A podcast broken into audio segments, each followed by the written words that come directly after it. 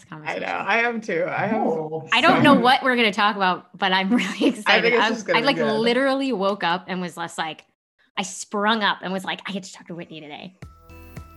This is the True North Collective podcast, a gathering of unsugar-coated conversations on authenticity, created by the real-life documentation of everyday humans fearlessly finding their true north.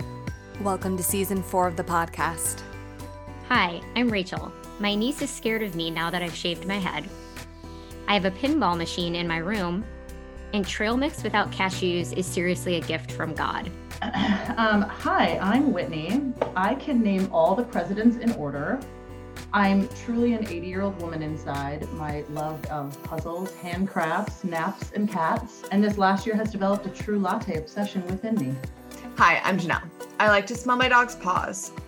People that play music on trails through a speaker are the worst. And I've mastered the art of green smoothie making. And we are your hosts of the True North Collective podcast.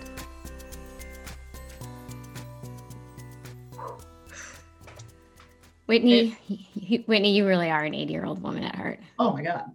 I think that's why I just want to hug you and then never let go. I'm like, just keep holding. It's so true. I don't know when it happened or if I've always been this way, but God bless. I love it. I mean, I told people the other day my agenda being unemployed right now, but I'm teaching cycling at like a, a club. And I was like, oh, the other day I went to the club, but then I ran into Lori and we gabbed for about three hours. And I don't know where the time went. Then I had a coffee date with Sue. I was like, oh God, who have I become? I love it. The only sadness is that I spent six months unemployed just in the heart of COVID. First time in my life unemployed. I was like, yeah, you can't do anything. Yeah. Well, bummer. Not But live it up, girl. You know, I really have been. Okay, Rachel, yours just offended me. Why Wait, don't you one? want cashews in your trail? Oh, I'm very allergic. I did I not know that? That's I, reasonable. and Okay. every, literally every single trail mix that exists in the world, and like most health food, anything has cashews in it. It's the worst. And so I found this bag of trail mix from um, Costco, and it has all the good stuff and no cashews, and it's just amazing. So I'm, ha- I'm happy for you, but that's a terrible mix of trail Oh, mix. wowie zowie. I mean, I guess Wait, how do you know? alive, so. Oh, just because no, it just doesn't because it have, doesn't have cashews. cashews. That's the Yeah. best part. Like Well, all the other parts right. of trail mix suck. Yeah, to, to Whitney's. Oh, see, I. I mean, I guess I don't really know the difference because if I have the cashews, then I will be in It's trouble. a different story. Yeah. so it's, they're It's a different. They're yeah. great in comparison. yeah. Um. No, so that's why. there you go. You and well, seems fair. if the cashews touch other nuts, is that still no bueno for you? Um, I haven't had an issue, so I'm gonna say it must be okay because I would guess that they have touched at some point. Okay. Then I you and I are a- the perfect pairing. I'll just eat your cashews and you can eat all Yeah, the sure. garbage. For sure. There's a girl at the studio who um, is just one of my favorite people. Her name is Madison, and she is like deathly allergic to sesame seeds. And every once in a while I'll forget. And so I called her the other day and I was like, hey, I'm at Freshman getting some poke. Do you want anything? She calls me back and says, hey, I am so sorry. Um, thank you so much for the offer, but it will kill me. And I was like, you don't have to apologize for your very deathly allergy, but thank you for demonstrating how Midwestern you truly are. I'm so sorry my allergy is inconveniencing you at this moment. Dude, I had someone on my team who was allergic to grapes. And uh, what do like anytime anyone brings food to any sort of meeting in the corporate world, there's always grapes. That's like a Oh, yeah. staple. And so every single time, and we would tell people like he has an EpiPen, like we can't have grapes in the room. They'd bring grapes. And he was so sweet. He would just literally like move to the totally opposite side of the room. I was just like, dude, no, remove the grapes. Like get the grapes out. And we said no grapes. Yeah, it was crazy. Does that make a wine? Does can you have wine, or is that like we're we're oh we're Oh my going God, off? I I, don't need to know. I really wish I had asked that question. I don't. We need to call this could. person I up. don't think he could. There was no Oh, raisins, God, no that's a- grapes, so I A would life guess no I, wine. I feel badly about. Yeah. That is hurtful. I know. Didn't know it was a thing until I knew it was a thing. Yeah, there you go. That's life, isn't it? Mm-hmm. That is true. All the allergies. just dairy for me. The people are like, is it a real allergy? I'm like, well, it depends on what kind of food because I will eat cheesecake and go down with the ship, but That's just how much you're willing to pay for it. Exactly. That's, that's exactly what I tell people. I'm like, it's got to be worth it. Yeah. so, Like, should any of us really be having dairy though? You know what I mean? Right. you know, I'm of I'm in that line of thought, but I mean, I do it. Like, I'll take down a Kopp's malt just Oof. hard, but you gotta be So you gotta be in a certain radius of home. You know, Oh. you gotta keep safe zone. But see, so that's the thing. Does is everybody have that reaction to it? I'm sure in like a certain, I should, I think there's like a threshold of quantity for anyone where you Yeah, just, yeah, yeah, like, yeah. maxed it out. yeah. Yeah, and a Kopp's a Kopp's God, God. Yeah. I mean, if you're gonna do it, do it all the way. for sure. That's what I say. If I eat dairy, I'm like, we're eating all the dairy. like I'll just like consume Yeah. it all because I'm like, I'm gonna be hurting anyway. But that's I'm how I feel. flirt with pain. No. I will like so Culver's, which there there are no Culver's in the state of California. It's Mm. really sad. So when I was driving back from Wisconsin to California, I made a point to stop at Culver's multiple times, specifically like right before I crossed the border, because I'm like, they're not gonna let me have Culver's, California. There's no options. Um, but I wanted to have custard so bad, but when you're on a road trip, I'm like, oh Janelle, don't do it, don't do it. So what? I didn't do it, but you can get cookie dough in a dish. They charge you like 25 cents, and they'll just give you basically a dish full of cookie dough. so that's Yeah. How I would do when I went even to how did you discover that? I think at one point, because I love cookie dough and I can't really eat custard unless I want to be in a like that'll actually put me to bed. Like I will be in such an extreme amount of pain, their custard. Um, so I was just like, is it could I just like get some cookie dough? And then now they do it. They just charge you for an extra topping and they put it in a dish. Fine. All you Start gotta do is my burger. ask, apparently. yeah, I just eat it and it's delicious. it's like a major life lesson. Just Yeah. ask. That's, That's- literally all you have to do is also, just ask. That's also like road trips. All bets are off, man. You Oh, can do yeah. whatever you want. That does not count, my friend. Hell yeah. Mm. Totally. Yeah, I Snacks on snacks on snacks. Oh yeah. I think I've shared this before, but when on one of my legs, I bought gas station bologna. Don't say sushi. Bologna. Bologna. Oh, and I had a jar of peanut butter.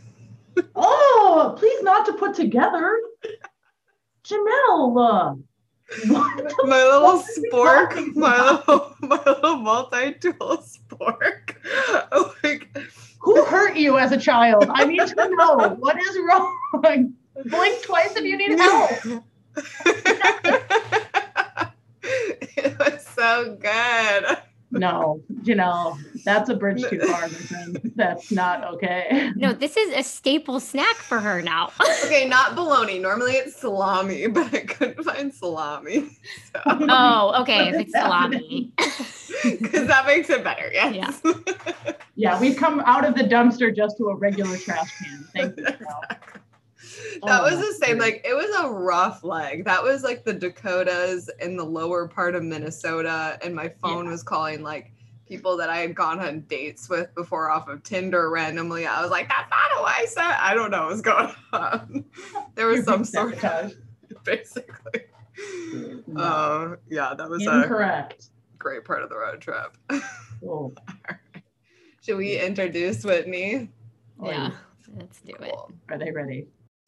Rachel and I created the True North Collective back when we were in Milwaukee around the idea that we just wanted other people to come play with us as we had these in depth conversations on authenticity and what it was like to take care of our bodies and how unique each one of us was and what the fuck we're all doing here. like, we really didn't know.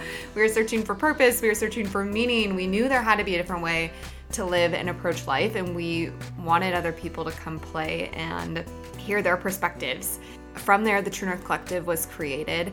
Now we're just calling you all in. We have the podcast, but there's plenty of other ways that you can play with us from our monthly workshops, which are on the first Thursday of every month, focusing on a different facet of authenticity, to the collective, which is our free community event where we just chat and we're fellow travelers with you on the third Thursday of each month. We're also starting to do unpacked episodes where we just invite anyone who wants to come play basically to come on the podcast and discuss a specific topic with us.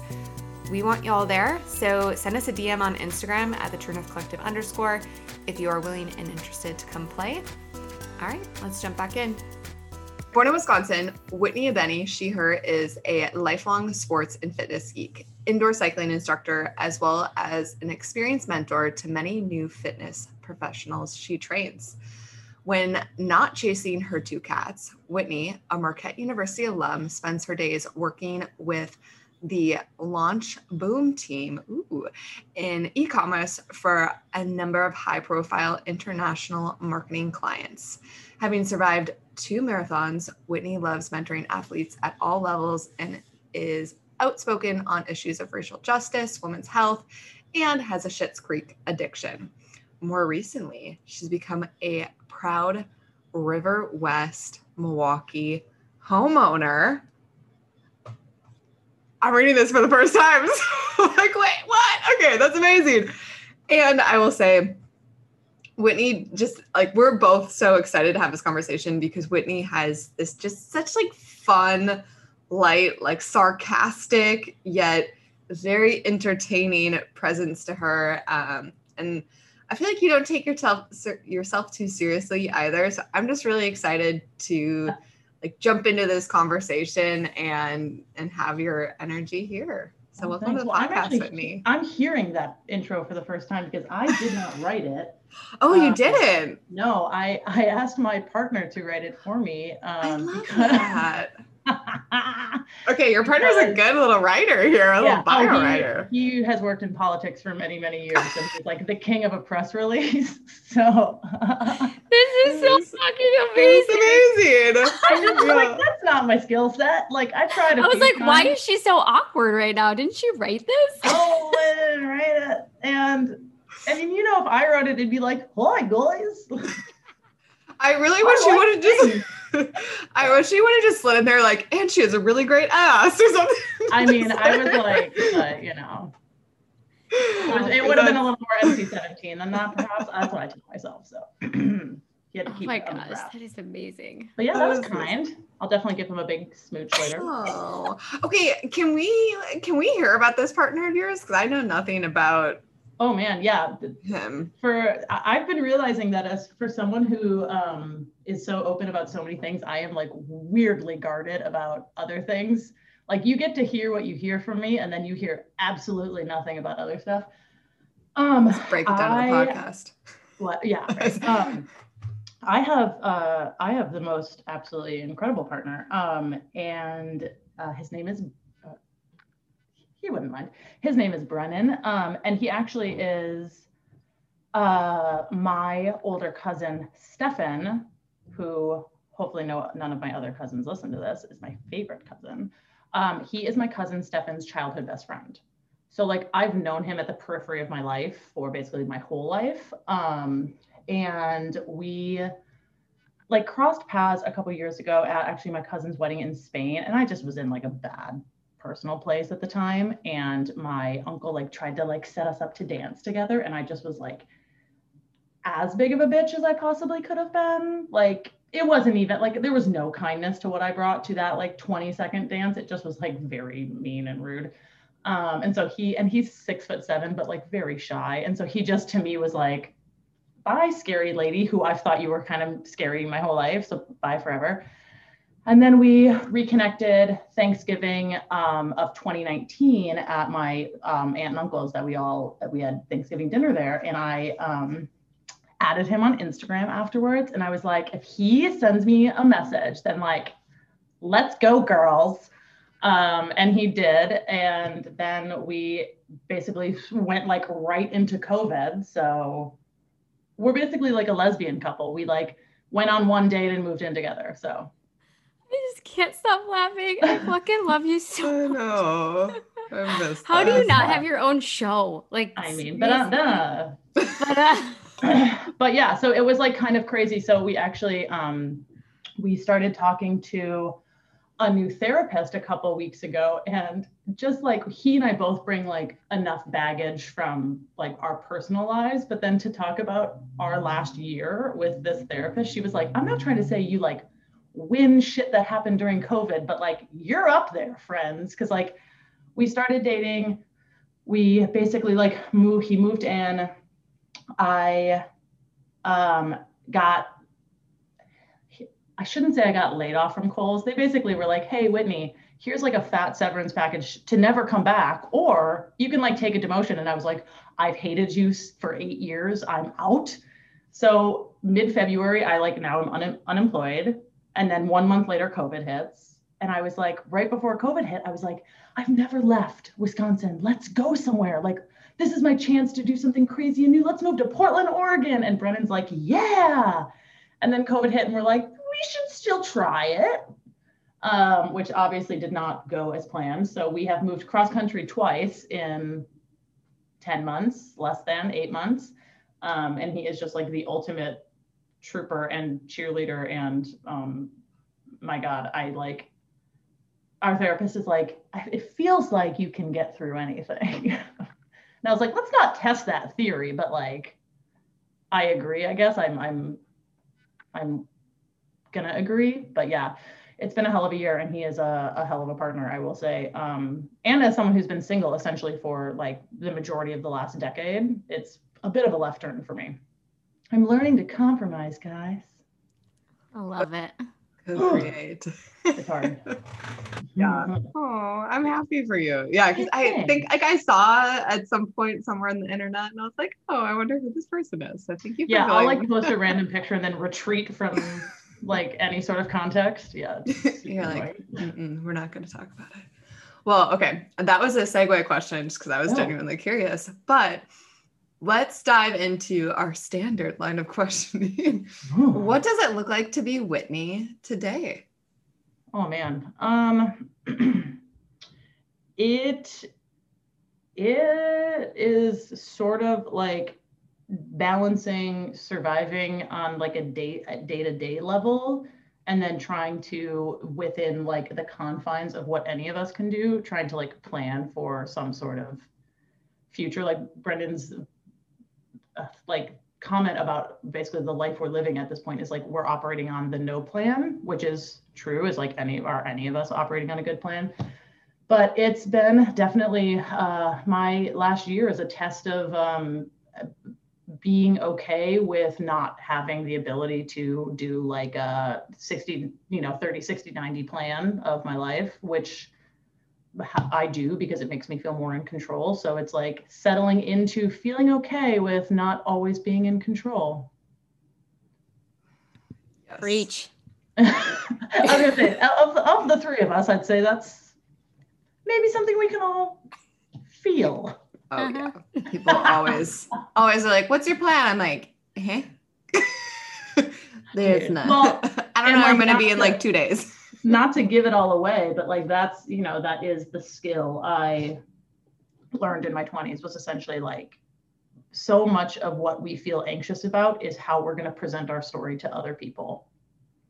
You know and so it's like how do you choose to package your personal information in a way that's like comfortable for you, but also like, I don't want to say palatable for other people, but like, I always tell people when they're going through a life change, like, figure out your narrative. And at the end of that narrative, you wrap it up with a bow so those people don't get to ask you any more questions. And then you get to walk away from the conversation safe and like, they in their like nosy Nelly way feel satiated. You know what I mean? But yeah. So it's a lot of that. I just got a text again. I got another DM right before this that was like, Hey, I've been meaning to ask, like, are you back in Wisconsin? And it's like, yeah, let me tell this story again, you know, for you who's curious, not like for me who wants to share it. Dude, Sorry, you're... just do an IGTV live. Oh, sure. Yeah, yeah, yeah. well, I mean, I'm totally guilty of it. You know what I mean? Like, I want to totally. know too. Like, oh, yeah. Yeah. Dude, I was going to say, like, everything that you just said, like, that is I, just like period. I I use different words, but I really like.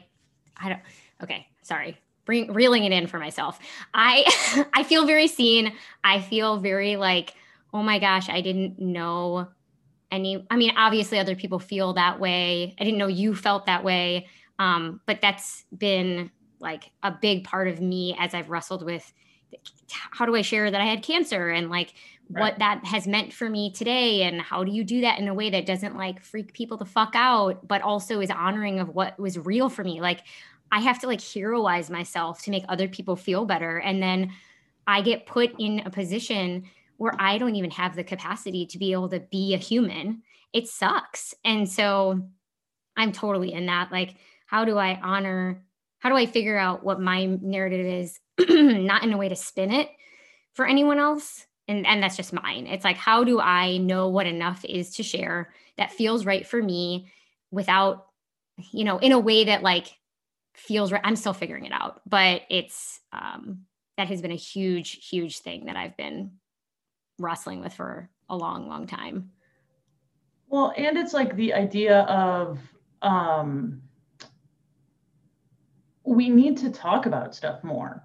You know like we need to do it because we're just perpetuating this like secret shame if we don't you know? And but also like it is so much of like i don't feel uncomfortable. Like i'll talk about anything that's going on that's real in my life because i found so much so in my 20s that people actually like really wanted that from me. And if i wanted it from other people I needed to be able to like be a willing participant in it. But like it is that idea of like you don't want to make other people uncomfy, you know, and it's just like, okay, then like if you're uncomfy, you can exit the conversation. Like I shouldn't have to edit what I'm feeling or saying or experiencing to like put it into your like appropriate conversation for the spire lobby, you know? Yeah.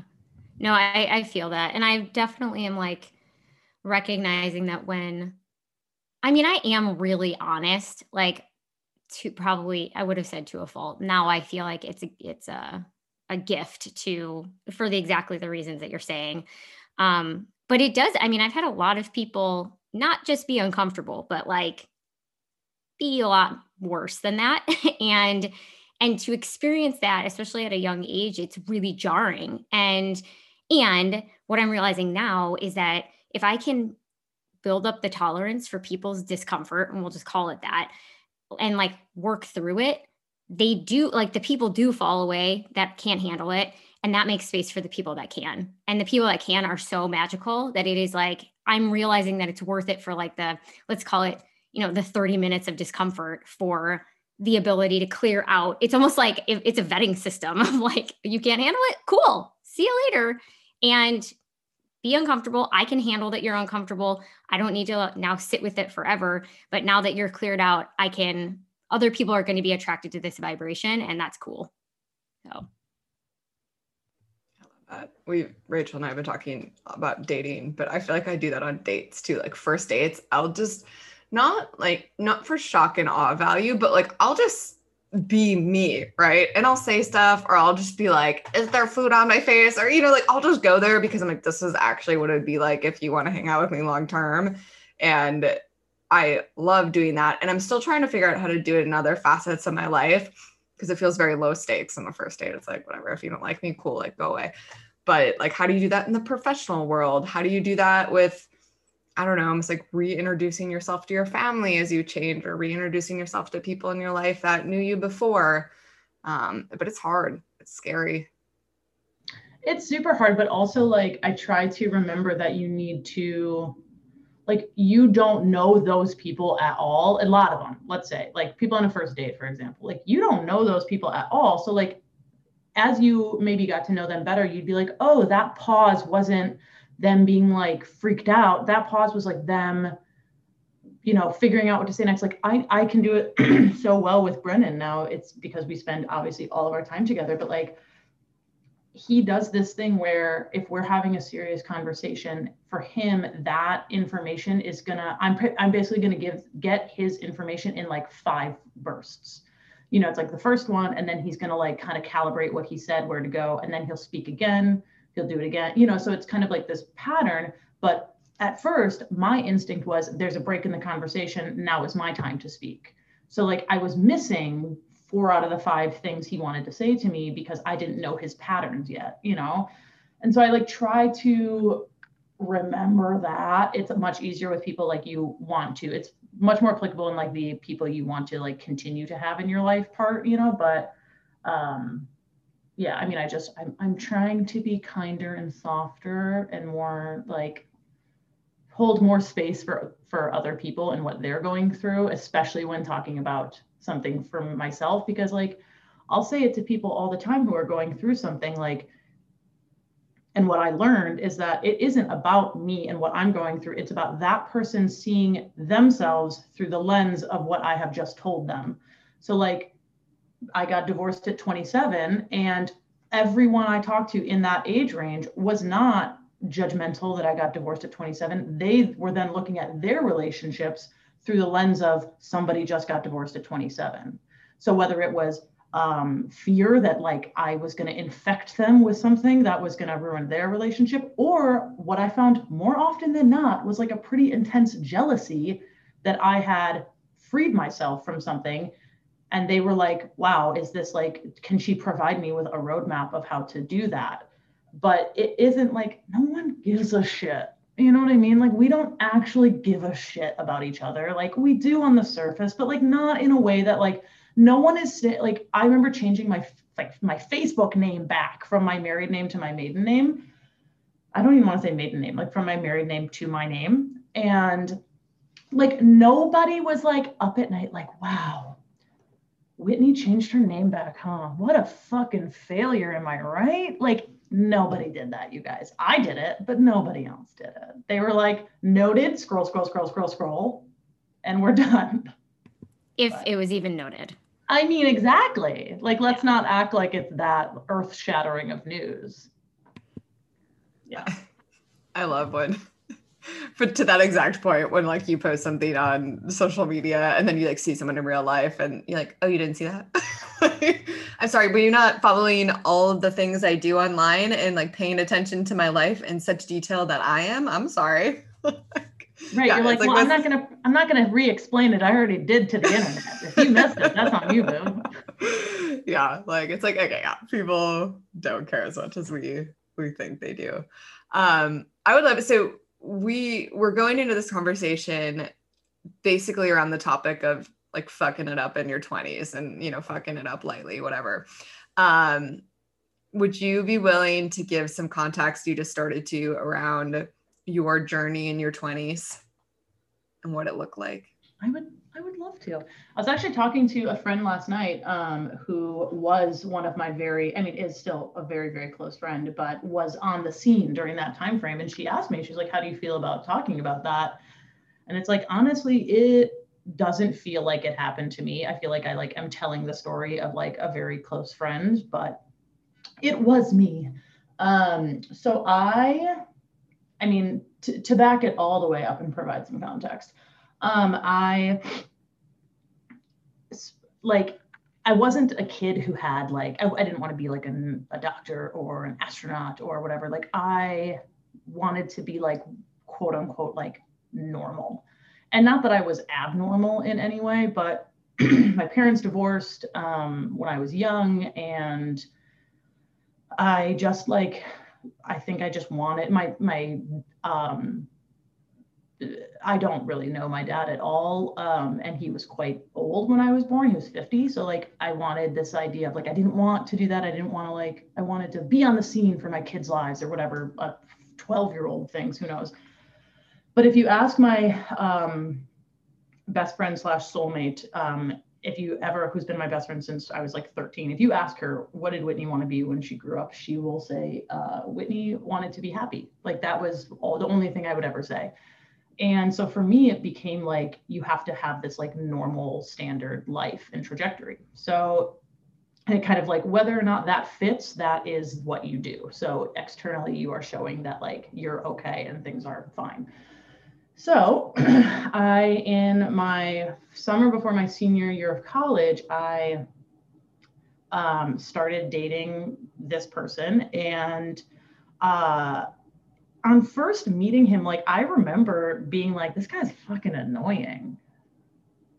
And like, if you're not, for, for context, okay, I am approaching 5'11, like I am tall, and he was shorter than me. And I wanted to pretend like that didn't matter, but it fucking mattered to me, man. Like it affected how I felt about myself at like a really raw age. I was like 20, turning 21. So that kind of like weirdly, not center to the story, but like weirdly off to the side was already providing this like sort of insecurity input for me always. Anyway, okay.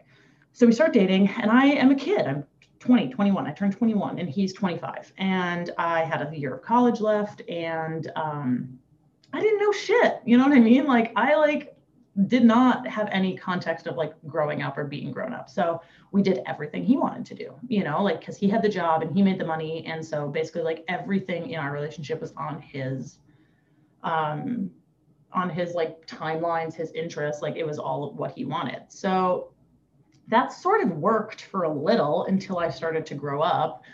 And so we got married when I was 25. And I remember wanting to call off the wedding um, like the week before. There had been like an incident where he like yelled, we got in a fight and he yelled. And he like next to me was this oscillating fan, and he like in his anger like punched it. And not that I ever thought he would hurt me, but like I just remember being like, what am I doing? Like, where it was just like one of those moments that awakens you, like, of like, what the fuck are you doing with me? Like, what is happening? And I told my mom, and my mom was essentially like, you're fine. Cold feet, like people get cold feet, you know, like, and in my mind, it was like, this train is rolling and you stay on it. Like, you don't call off a wedding a week before, kid. Like, you made your bed and now you lie in it. So great wedding, I will say. I had a fucking fabulous wedding. Um, just want to throw that out there. I feel like Charlotte in um, Sex in the City, where she had like a terror or like a great first wedding, terrible first marriage. So there you go. Anyway, um, so things were fine for like the first bit of time, and then it just like quickly became obvious to me that with a different ring on my finger and like a different title to my name or whatever like i was I, there was a different set of expectations from my ex-husband. Like i was supposed to become like a wife whatever that meant. Like you guys i need you to know i hardly can care for myself. Like if brennan doesn't make my meals i will either not eat them or i'll like have a bowl of cereal like i am not domestic this is not a thing that is true in my and it has never been I legitimately went to college not understanding that if you wanted to like cook a frozen chicken breast, you needed to thaw that chicken breast first, you guys. Okay. And that's nothing against my mom. She worked two jobs. She was a single mom. She carted us to all these activities. There was not time to do like the I'm going to teach my kids to cook. Okay. So like there th- there's no domestic goddess in this. And all of a sudden it was like why aren't you like cooking dinner? Why aren't you doing this? Like why are you why do you still have guy friends why are you doing that with that person instead of with me and it was just like everything about me just felt i just felt like the walls closing in closing in closing in and we at one point went to therapy and my ex-husband was like here are the things that whitney does that i don't like and my therapist and i just remember being like oh my god. And the therapist was like you just named the most core things about whitney. He was like I, I just don't get why she like has to be the center of attention. Like i don't get why she like has to have all these friends. I don't get why she like needs to do this that or the other thing. And it was just like okay like uh so should i not breathe as well? Would you like me to take that also off the table? Um and i just like i mean to to really boil it down like i grew up and he did not like that he liked a 21 year old like more subservient version of me and i for a while was like content in making that work because I had set up this essentially like roadmap of what I deemed as failure and I was unwilling to participate in it. Um, and then it just, it truly got to be too much. Like if you've ever, and I'm assuming that you two understand this concept, like if you've ever felt the feeling of being alone while, while always being surrounded by another person, it's a level of loneliness that is like, it's soul crushing and also other weird stuff like he had like an alert on our phone and this is like obviously he felt me pulling away so like he was trying to like essentially continue to keep arms around me excuse me but like he had like an alert on our checking account where like basically if i spent over five dollars he would be alerted And there was one moment, and I will never ever forget, where he was like, he called me after work and was like, you got gas 30 minutes ago, five minutes from home. Where are you? And I was legitimately just sitting in a parking lot crying. I was just like, I'm just not ready to come home yet. Um, that's when I got really good at running because I'll, I was like, I, I'll, I'll spend two hours running to not come home. Yeah, that's great.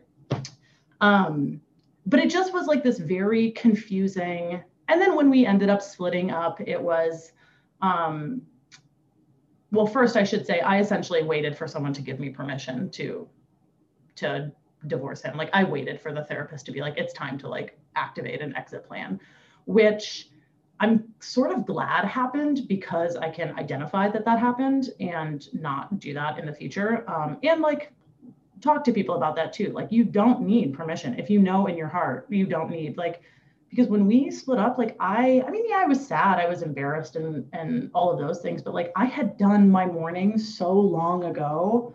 I had spent like the last three months of my marriage like just so unhappy. I went to the doctor at one point for my annual and she was like you're 20 pounds lighter than you were when you were here last. Like what happened? And that to me also was like a moment of like oh my god like i physically am hurting myself to like hold on to what? Someone else's idea of what I should be doing.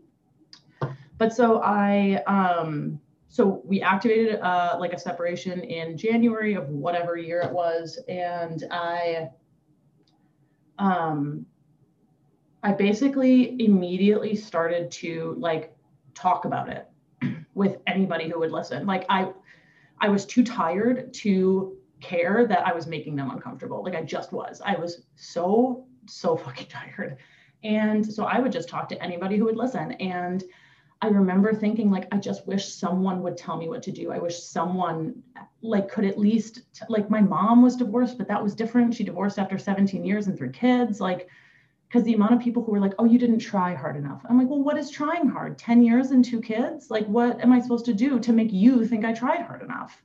And so I started to talk about it and then it became like this crazy thing where all of these people were like reaching out to me or being like, hey, you should talk to my cousin because like she's in a really shitty situation and doesn't know what to do. So I essentially became the person I had been hoping to find for myself. Um, and basically just since then has been like, I'm going to talk about everything. Like, I will talk about therapy. I will talk about fertility. I will talk about issues with your parents. I will talk about all of that stuff because what is the fucking point in not? Like, who are we helping? You know? But it just was like such a, it is very damaging. And I'm lucky. I know that I'm strong and I know that I'm self confident. But it is really, really hard for essentially you to start to grow into a person you really, really, really like, and then have someone tell you, like, don't don't do that you know and i almost fell for it like i really almost fell for it um I almost adjusted those behaviors and I almost like changed the core of who I am. And um, I'm obviously so glad I didn't, but I still have to like fiercely protect it because it's easy. It's, like, what is that like boiling a like frog, how, how to boil a frog? Like, right, whatever, put it in the water and then like slowly raise the temp. Like it is, you have to be careful because that sort of like psychological manipulation and breakdown happens slowly over time. It doesn't happen all at once. Um, but yeah, it it uh it just is this idea of like I I really worked hard. And there's this book actually that I love. It's called Creativity Inc. Um, it's about the guy who started Pixar, and they talk about failure and like how we essentially like, in order to not fail, we choose safer options because we're so afraid of like that you know tag of failure. Um, and that's essentially what I did. I created myself a safer life to never have like a roller coaster. And essentially by doing that, I put myself on a very intense roller coaster. there you go. Everything you're saying is so relatable. Like just I and and I will acknowledge you for how succinctly you say it. I'm definitely somebody who's like blah blah blah blah blah blah blah blah blah, and like the dots connected and the way that you have been able to to narrate your story is um it's just super relatable. I just appreciate it so much. Um, and on my own end, it's like I don't know, I feel an exhale, like such a sigh of um, normalcy for like having had done the same thing in a totally different form. Um, and so I just, exactly what you said of like sharing your story helps people feel more like you didn't say that but that's what i heard. I feel that and i'm appreciative because fucking it up in your 20s i'm like can we just say fucking it up period? Because I am like like i'm way past my 20s and on many levels i think um i uh, you know on paper it could look like i've fucked up a lot of stuff and i continue to and I loved the part, there's a lot, but I loved the part where you, I can't remember exactly how you said it, but like when you start to step into being who you actually like yourself to be, and then other people are like, oh, no, no, like what, that's not, no. Um, I'm feeling that hard, hard right, right now. Um, and so I just, I feel like you're speaking to me and giving me permission, even though I don't need it, but I did do um, to just keep going. So thank you. Well, and we, especially for women, we are so conditioned to be, you know, sweet and kind and, you know, um, uh, um, uh, accommodating, you know, and so my, that, my uh, best friend, um, she has a five-year-old daughter who is, uh, she's a Spitfire in like all the best ways, excuse me. And, um, my mom actually. So obviously my mom knows my best friend very very well. Um, and she's my mom sent me this thing about my best friend's daughter. And it says she goes uh, this made me think of megan who's my best friend. She said to the mothers of stubborn little girls with fierce attitudes don't put out that fire they will need it. And it's just like that like it like made me choke up when she sent that to me because it's like yeah like there is nothing wrong with that that is amazing. We should never dull that. And like, I am going to cry when I say this, but like Janelle, like that's how you changed my life because I had spent, excuse me, years in corporate America where I was legitimately told, like, uh, yeah, we just need you to be like 10 to 20% less of yourself. And this happened literally at the same time that I was going through a divorce. So while from my personal life, someone was telling me, I don't like basically who you are, I went to work and they said, I don't like who you are. And then all of a sudden, I just remember Janelle being like, hey, like obviously, you know, a much larger conversation, but like, would you be interested in auditioning to be a cycle instructor? I love your personality. Like, I love it bigger, more. And like, your only, the only feedback, and I'm sure it wasn't your only feedback, but like the feedback I remember you giving me when I did like my audition or my demo or whatever it was, was like, let it out, Whitney. Like, go, like more and more. And I just remember being like, what the fuck is she talking about? Like, I've so worked to contain this. And then to have this space where someone was like, not only do I see it, but I like it, was like at such a pivotal moment in my life, like, kind of was the, you know, booster I needed to like continue on. It's like, oh shit, no, no, my personality isn't wrong. That fucking audience is wrong. And that's not on me. I can pick a different audience. Like, middle finger to y'all. I like, no, if you can't handle it, that's your issue, not mine. No, I one. Thank you for sharing that. I, when you you sent like an email briefly about that, I'm like, I'm gonna cry because half the time I think in life I'm just like I don't know what the fuck I'm doing. And to your point, I feel like getting to run that studio, even though there was I mean, we talk about in the podcast, but there's so many things like underneath that I was just like going through and trying to break open. But I think that was part of it is I also have very much had like a bolder personality. Like I think I think actually I was really like I was a people pleaser and I still am working on it, but like I was actually really good at boundaries, but I got rejected or like pushed back for having boundaries and for like going after what I wanted and having that space, even I think at Spire, where that in that industry, those types of things are celebrated more. Um, was really cool. But I also think the funny part is I was telling everyone else to do that and I wasn't doing it for myself. Like I was like, put yourself out there, be more. And then I'm like, and I'm just gonna keep shrinking into the background and disappearing. But like I probably the message that I was giving to everyone else was like the message I needed for myself and wasn't ready to take yet. But I you know, really th- appreciate you sharing who, that. Those who can't do, teach. no, man, Janelle, I will say, holy crap. I think I've said the phrase like the the amount of times in the last two or three years. So if I took over as cycle program manager in what the beginning of 18 or 19, I can't remember. I left at 18, so probably 18? around there. Yeah, mm-hmm. whatever it was, the amount, and then like just got progressively deeper and deeper and deeper and deeper into like the what can be the spire vortex.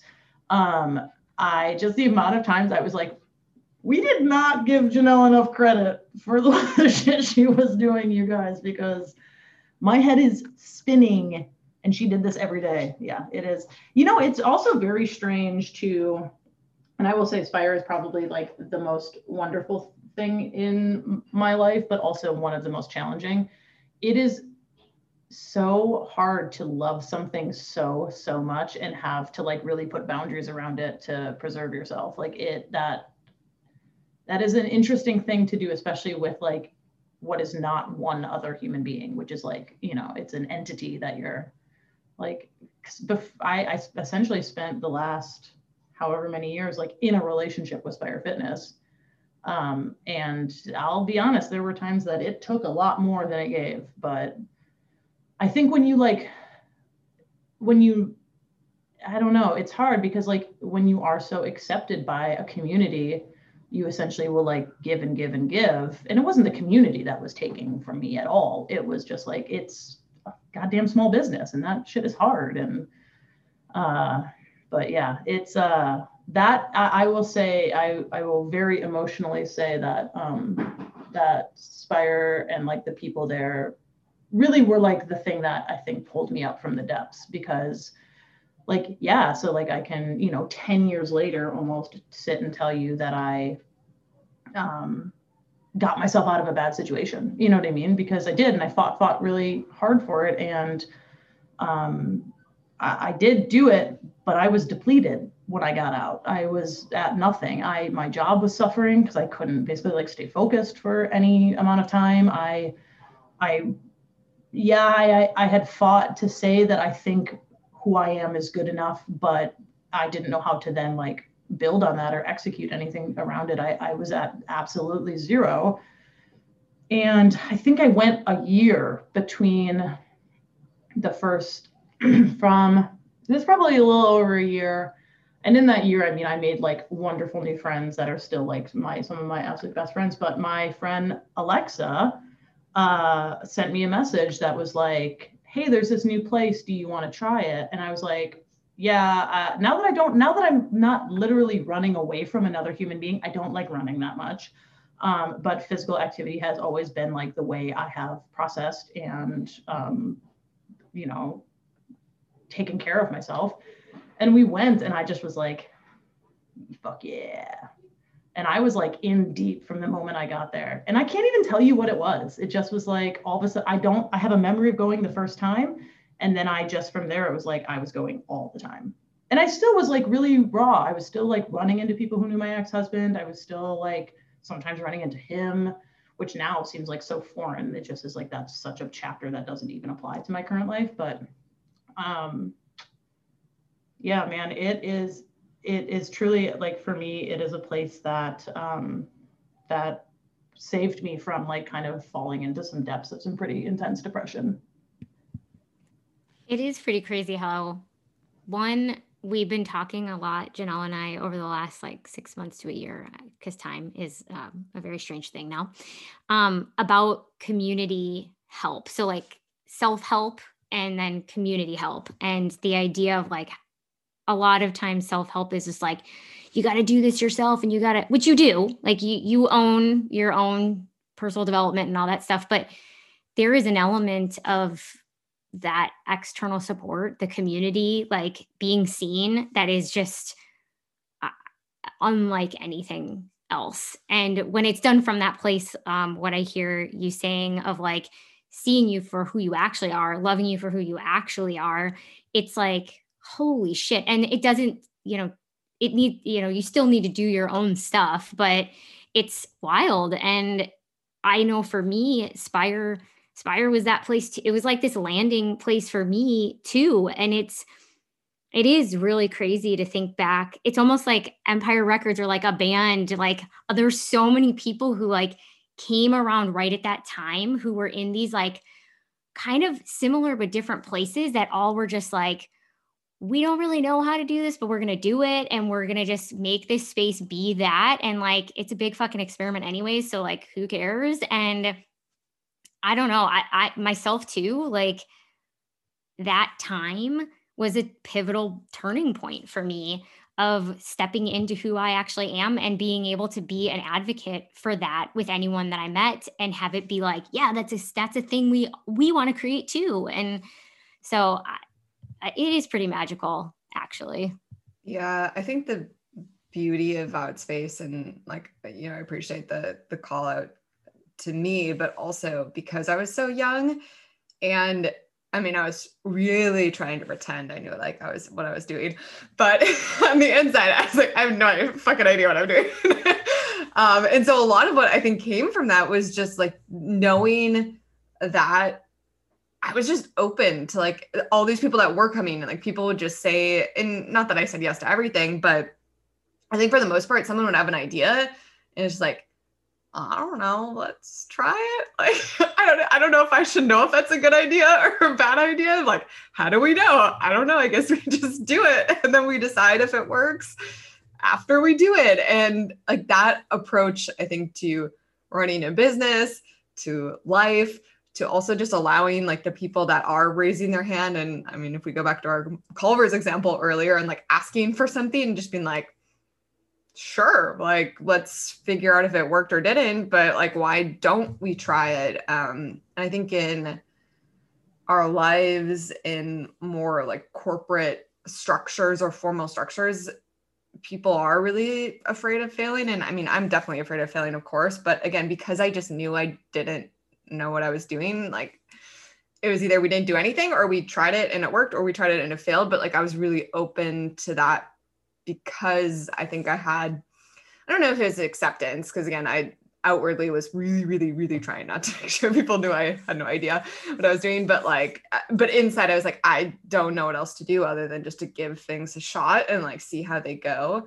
Um, and and the ideas that everyone else came to me with were really what I think helped build that environment. And I basically just said, yeah, I just well, said yes. I think, I think that you also like, you also were very much so of like, yeah, if you have that idea, like I'm empowering you to go figure it out because, and I'm going to butcher this example, and I hope Janelle that you can provide more context to it. But okay, so when I became the cycle program manager, uh, I had no fucking clue what I was doing because the person who had done it before me was Danielle, who was like revered, you know what I mean? And then I was like, oh, what's up? Your girl's on the scene. I had no clue. Like, Danielle is the kind of person that when she steps up on the stage, like uh, spotlight hits her. I don't know where it came from, but like it just descends from somewhere and hits her. You know what I mean? And she is what you think of when you think of a cycle instructor. Like a spin instructor is that's what you think of. And then there's me, and I was like, uh, yeah, I'm not super like my brand of motivation is like not gonna be good on like a Peloton screen, I'll say. You know, like it's just different. It's like way like more sarcastic and whatever. Anyway, so I was like, am I gonna be any good at this job? Which I will do a quick side story on that job. I fucking loved that job, dude. Like, because all you're doing is mentoring, you know? And I would tell people when they'd come through the program, when they'd started, because they started it with stars in their eyes and they were psyched. They couldn't wait. They had listened to music and they definitely had some ideas. And, but I was like, I'm going to be honest with you. The next eight weeks is going to be 80% you crying, 10% we're going to talk about the format of how to teach a cycle class. And then the next 10% is I'm going to teach you how to count music. That's the building blocks of what we're doing here today. But one of the first people that I had in this experience was Alia. and what I, and I mean, Alia is like a literal true light in this world. And like watching her grow up makes me feel very, very emotional. Um, but essentially the context I had gotten was I had held auditions, I think, which again, I had absolutely like, thank God you were there to do it, Janelle, first, because I had no clue what that, I would have been like, come on down, y'all. So we held auditions, and then I think I went to Florida or something like that. Like, I think I went on a family vacation like immediately afterwards. And while I was there, I got uh, an email from you, Janelle, that was like, hey, essentially, you're going to do like, there's this one more audition that you're going to do uh, and you like put me on an email thread where again I, I am butchering the the the you know true nuance of this story but essentially as we all know the fitness industry especially a boutique fitness studio in the third ward uh, of wisconsin is uh, it's it's pretty white my friends you know and um, Alia at the time, I think was like in her early 20s, and she essentially was like, "This shit is black. Like, this sucks and i don't like feel comfortable like what what what are you doing to help this situation? And janelle's response was essentially like change begins with one person stepping up and trying to make a difference. So like you are correct. We do not have very great one body diversity at the time and two like there is no racial diversity here. You are absolutely correct. I'm not saying that you're not I do not have the solution to that problem. I acknowledge it is a problem. I don't know what to do uh, in this moment. I would love to like collaborate, but like an easy first step would be audition. Come on down, like do it. And I remember being like a little bit put out because I was like, I just got through all these auditions. Let's do another. And um, but from the second that Alia stepped on that stage, like she just and now in hindsight it's like she was young you know what i mean? Like she did not like look like the other people who had been up on the stage. And she got up there with such confidence that i just was like fuck it. Yep i'm in. I'm bought in. So we went through that training process. And what happens is confidence starts at let's say on a scale of 1 to 10 confidence starts at an 8 or 9 because you're psyched right? Like you are so excited. Before you auditioned you were like starting to like count music in your car and like you were like in the front row always on beat you know like so you are you're basically in your mind you're already a cycle instructor. You're like i did it.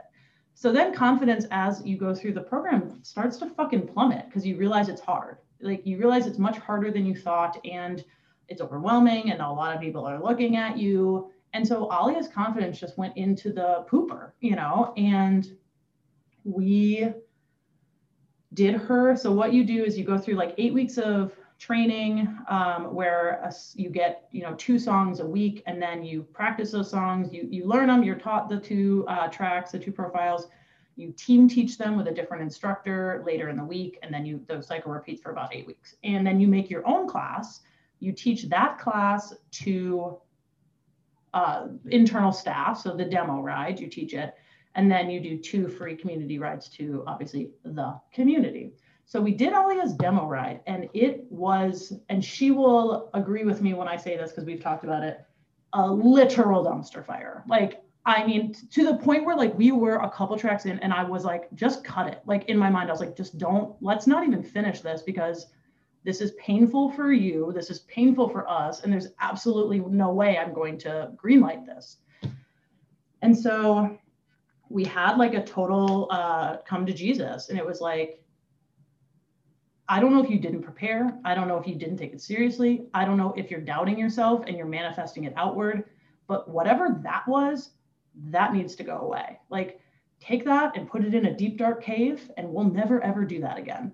And I went back and did her, she did a second. She was like, I, I want to try again. So we did a second demo ride, just me and her on Easter, because I like left like my family's like Easter brunch. I mean, we're not religious, it's really not a big deal, just an excuse to eat ham. Um, and went and did it and it was like a completely different person had arrived on the scene. She was incredible because she had chosen to believe in herself. And we talk about it still. We talked about it a couple months ago and she was like that was like a turning point in my life.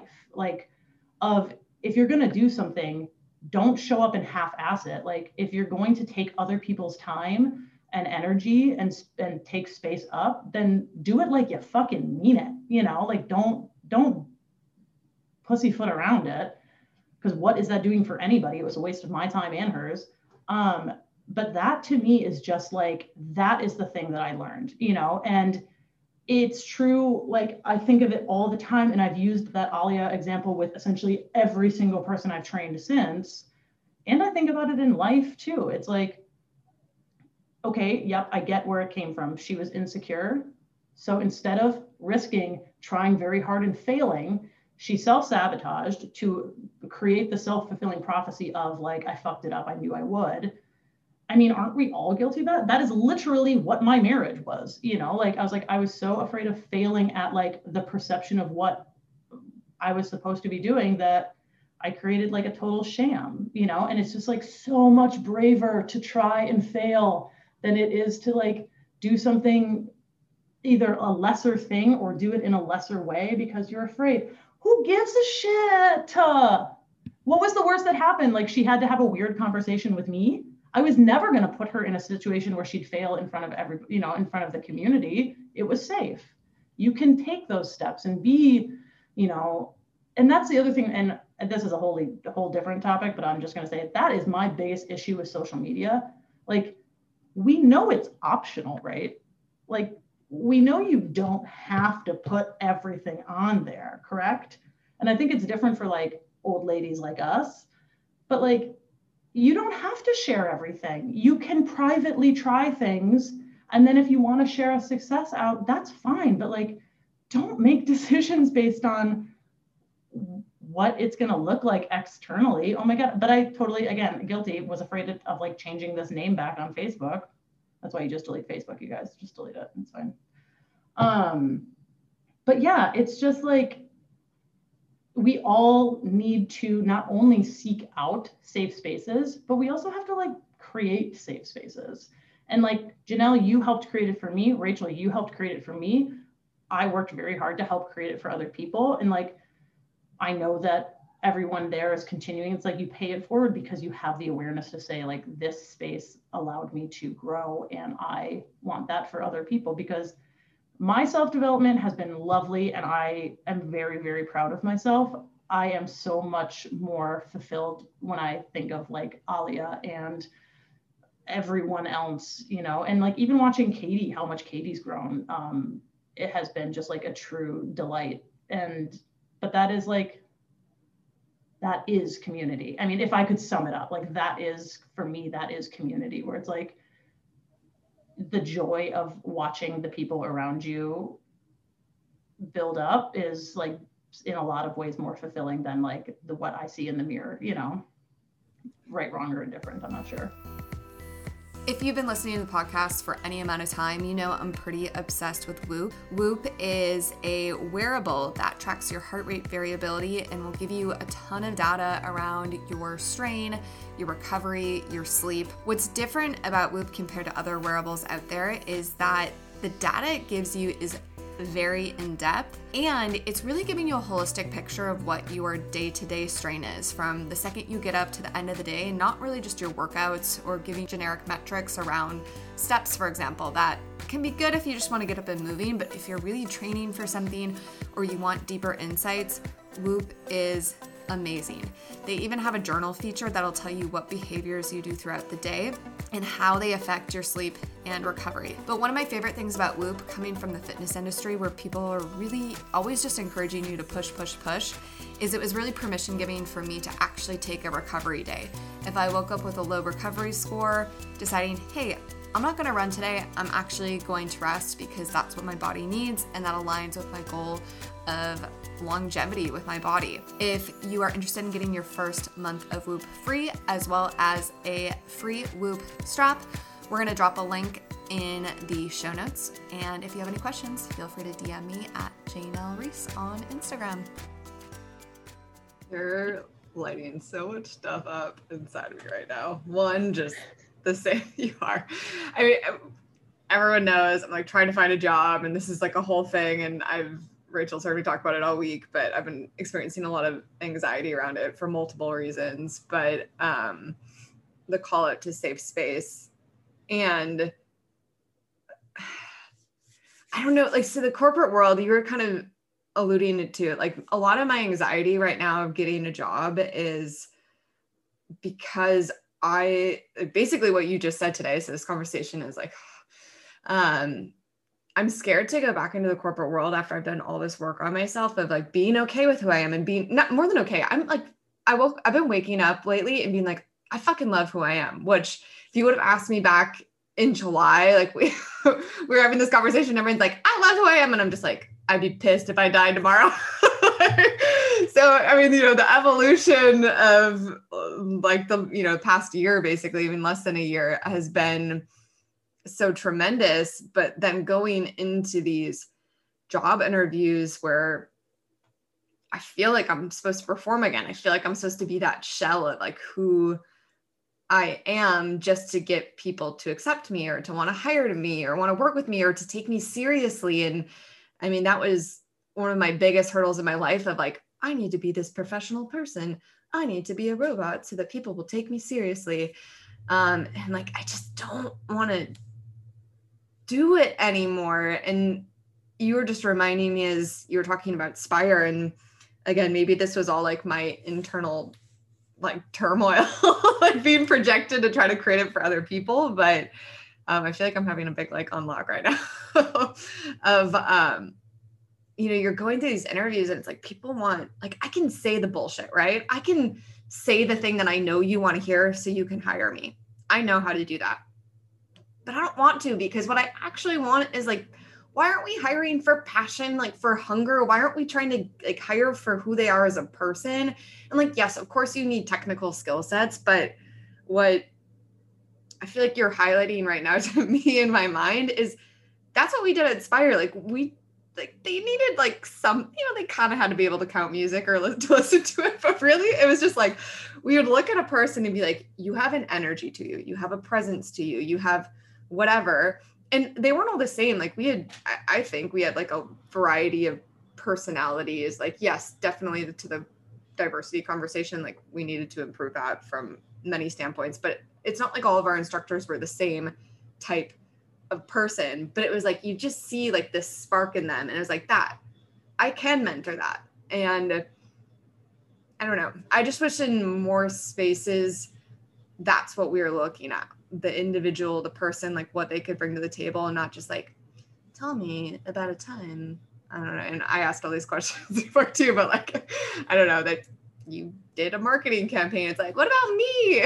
like, and not in like a, a self-serving way, but like, do you want to work with me? Would you fucking like me as a human? Like, do we value the same things? I don't know. Like, why aren't we talking about that? Because I'm really like, I can do marketing. I'm good at marketing. Like people have hired me for marketing, but do you like I don't know. Anyway, I'm going down a rabbit hole.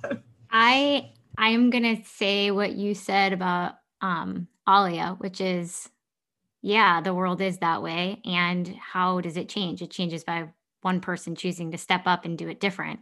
I think that's why I decided one of the reasons why I decided that I wanted to shave my head and I wanted to approach things differently so that because I know that me because it, one, I think I look sexy as hell with a shaved head. So, uh, and and two, I know that when I step into a space and I see, don't get me wrong, like I see the looks from people. I experience it on the daily. I've experienced it every single time since the first time that I lost all my hair.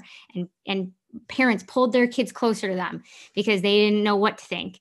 And and if I stayed longer, people also got to see how big my fucking heart is. And it ch- totally changed their perspective. And then they were like, oh, wait, somebody. And again, like I'm just going to use my cliches. Like somebody who is 38 who still looks 14 with a shaved head can step into a room and own the space and have something wise to say. And not because I am an expert, but because I know how to hold the space for you to connect to your own wisdom. And all of a sudden, it's like, what's happening right now? And it's happened a lot. So I just share that as like a, you can do this. You don't need me to tell you that. You already know it. And um, I don't know. That's my that's the thing I'm committed to being for for the rest of my life is the version of me that I know is who I actually want to be that steps into spaces where they they want me to wear my curly cute hair and da da da da da da, da and I'm just not going to not as a fuck you as a because it doesn't have to look that way. Well, yeah, that's like the whole thing is that we have this, and that's my other like real grievance with social media is like we have this like idea of what things are supposed to look like. And why shouldn't they look uh, otherwise? Like, I'm not what I mean, maybe maybe now more than I'm in my mid 30s, but like I wasn't what like a divorcee looked like, you know, and that's not like right or wrong. Um, quick side story, very funny. Um, my stepmother told me that it was best to get that first marriage out of the way quickly. I need you to know her first marriage is to my dad. So, and I'm still waiting for her to make good on that promise. Um, but like that's a that's a huge thing. Like it's um in in in corporate America, I felt like I didn't look or talk the way that I was supposed to. I mean, I definitely have had that multiple times, both within myself and then with with other um, women at Spire, um, where like, well, I don't look like what people. And I remember one of one of the girls that I trained said to me like, about halfway through her training, she got very very insecure, and she said. Um, I look out at the people in the class, and so many of them look more like what an, instru- an instructor should look like than me. I'm like, then we change what we think an instructor should look like. You know what I mean? Like, I'm not a fucking size zero. I legitimately ate cake for lunch yesterday. You know, like it just, it, we just, we have to change what those, what we think those things are supposed to look like. Like, because then also flip it. When what I said to her was like, what is a cycle instructor supposed to look like? because if you tell me it's thin and what you know what i mean? Like what do you i've learned that is the thing that i, I will say of all of, of, the very few gifts i feel like i was given by corporate america that was one i learned was like ask people when it feels like you're running up against a wall constantly that turn it around. Ask someone what what do you expect the outcome to be like i did it a ton well i just uh, i didn't you know i didn't I didn't think you didn't you don't look divorced, you don't look whatever. What what does that look like to you? Tell me, verbalize it because I bet that you can't. And if you do, the words out of your mouth, I'm assuming you're going to wish you hadn't said them. You know, like what does a cancer survivor look like to you? What does a 38 year old look like to you? You know, what does an employable person look like to you? And that is honestly, Janelle, that's exactly my whole thing about like 10% of cycle training is I'm going to teach you how to how, how to count music. The rest is that you are going to figure out that you can do this, that you're confident, that you're worth it, that you have something to share with these people. Like I could teach you, I most likely could teach anybody how to count music. I mean, I'm not like I mean, Danielle taught me how to count music like in her car on the drive home from class. You know what I mean? Like it, ha- those things are not hard.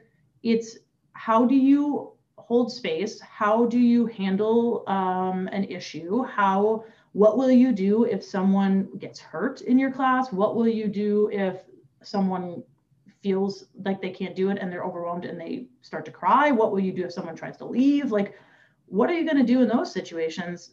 I can teach you how to count music. It's okay. Like, I can teach anyone how to like monkey punch in an Excel spreadsheet, you know? But it's like, how do you what are the right questions to be asking? What what are the right ways to like show up? It is it's just not as complex as we make it seem you know? And janelle don't fucking go back to corporate america then. Yeah agreed. you know what i mean? Don't do it. If it doesn't like i said for a thousand years i hate corporate america. It makes me feel shitty. It i don't think i'm right for this. I i legitimately didn't know if people actually liked their jobs or if it was just like a sliding scale of hate like I now work for a company that has a max of 60 employees.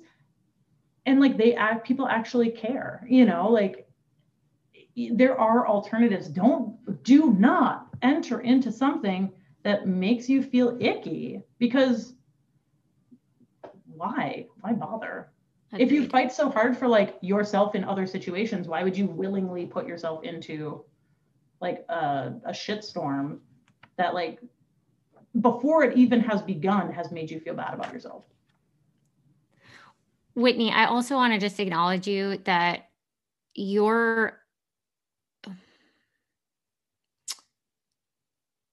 your ability not to be afraid, your ability not to be afraid to hold that space of like you don't put your fear onto people, like you believe that they are these things. Like I even feel just sitting here with you right now, not trying to be a cycle instructor, but just like in the th- weird things I'm stepping into in my life of just like, I feel the belief in me always. I, I always feel that from you. And that is that is also uh, it's a really big gift and so i just i really want to acknowledge you for for that because imagine if the world was full of you know managers employees friends parents who chose not to be afraid for the people in their lives but chose to actually believe in them like truly believe in them.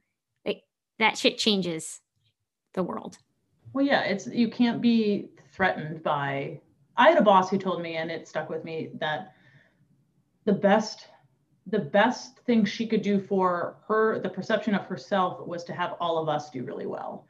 Um, and she actually like executed to that. And then i had a ton of people who didn't. But i my last position at Kohl's i was a manager and i loved it and that's a huge reason why when they what the the offer that they gave me because it was round one of two of their layoffs and the offer they gave me was like you ha- you will have a job you will have the same salary. We're just going to demote you. So to me, that was I wouldn't manage people anymore. And I was like, well, that's the only part of this job that I like. So no, I'm out. Um, and like I loved the people I managed because it wasn't like their successes meant more than I was never going to be the person who would like steal their information and say it in a meeting. I would bring them to that meeting because people did that for me and it changed things for me. And that's the whole thing too about like when I was when I was the program manager at Spire was like, I don't need to be the best cycle instructor here. I'm not, you know, like I need every single one of you to be great for who you are and for like this business to run well. But like it can't hang on, you know, on one person. The job of a manager is to make their people good. Like my current boss at my at my company is like I literally can't say enough good things about him because he's legitimately the expert in the industry. Like he is so smart, so capable, but he is the best manager. And it's like you ne- you very rarely see those two things together. Um he like wants me to do well and is not like pissed if I fuck up, you know like for him we had this like sort of weird um, data dump this week for like an hour and a half close to two hours where like he was giving me all of like the tools i needed to basically do better in my job and this little part of me was like he thinks i'm a fuck up and it's like this total like giant corporate america like i've i have not i i i showed i wasn't perfect so now i shall be blacklisted but it was like no one, he does not truly think that at all. And two, any failure, because what he said to me was like, it's my job to provide you the tools to do your job. And I missed. I wasn't providing you the tools that you needed. And so things haven't like, it's like essentially it was like I wasn't able to answer questions like two and three a client might have. Like a client would have one question, I could answer it, they would dig a little deeper, and then I wasn't able to provide the solution to that. And so he was giving me that where to go for that information. And he oh, he owned that as his failure, not mine. And that's a good manager, you know, and that's also like a good partner and a good, you know, it's like there is not there is what is the point of like being on an island and like like I'm successful and no one trusts me and I had another boss who said to me, which I, I, he meant it in a business way, but I think it's so applicable in life, which is when faced with someone who has a differing opinion than you, you can choose to one barrel through them. And when you have a personality like mine, that's easy to do, you know. So you can choose to barrel through that person and you get your way, but you're only getting your way that one time. Or you find a way to step to the side of that person, negotiate, turn them in the direction you want them to go, and walk that way together. And then you can do that again and again and again and again, right? Um, and that just like stuck with me because I spent so much of my childhood being overbearing and very big and, you know, like kind of alienating myself out of relationships because I didn't know how to be more nuanced. Um, but I think it is, it's like, especially, you know, big personalities and uh, loud opinions are very, very good. It's just like the way in which you yield that power. And sometimes you might not get there, but like, can you both have a differing opinion and right. still like walk the path together, which I appreciate this, this conversation. Uh, yeah, it's, it's sitting a lot for me. So thank you. Um, to be mindful of time though, Whitney. You don't want to talk to me all day?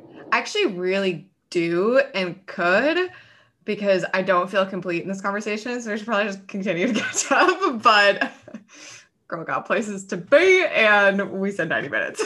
but this, this, coffee cup's been empty for a while. I know. But Whitney, hmm. how do you live your true north in one word? This was hard for me. Um, but the word that I kept coming back to for, for now, for this moment, is grace, both for myself and for others. I love it. Whitney, if people want to get in touch with you, what's the best way to do that? So, uh, drop the PO box. Drop the PO box. PO box. Um, I will have a real mailing address in one week, but I don't think you want to write me a letter. Um, as much as I should talk social media, I do. I am on the Instagram. Um, my Instagram handle is Sweet Wit, which I feel like I just want to explain very quickly because I am not sweet. Um, but it is a call to um, Always Sunny in Philadelphia, where if you've never seen it, there's like one chick and four dudes, and they call her Sweet Dee. And forever, I'm always like one chick with a bunch of guy friends. So Sweet Wit. That is where it came from, if anyone's ever curious, because I'm not sweet. And that's very weird for me to say out loud. Sweet Wit. You are sweet. Yeah. Hate to break it to you. Whitney, what does sweet look like to you? Get out of here. you are awesome though. Yeah, Thank you so seriously. much for playing with us. This is um yeah, I I feel like uh, in my own turmoil again right now. I'm taking a lot from this conversation mm-hmm, to process same. outside. God bless. I mean, that's why we're here. Yep. It is. You guys, you're so fun. I know, we're right? Squeeze you. I know. This has been another episode of the True North Collective podcast. For more from Rachel and I, check us out on the gram at the True North Collective underscore. And make sure you're signed up for our mailing list. You can do that at thetruenorthcollective.org to stay up to date on all of our resources, tools, and upcoming events. We appreciate you being here with us. We'll see you next time.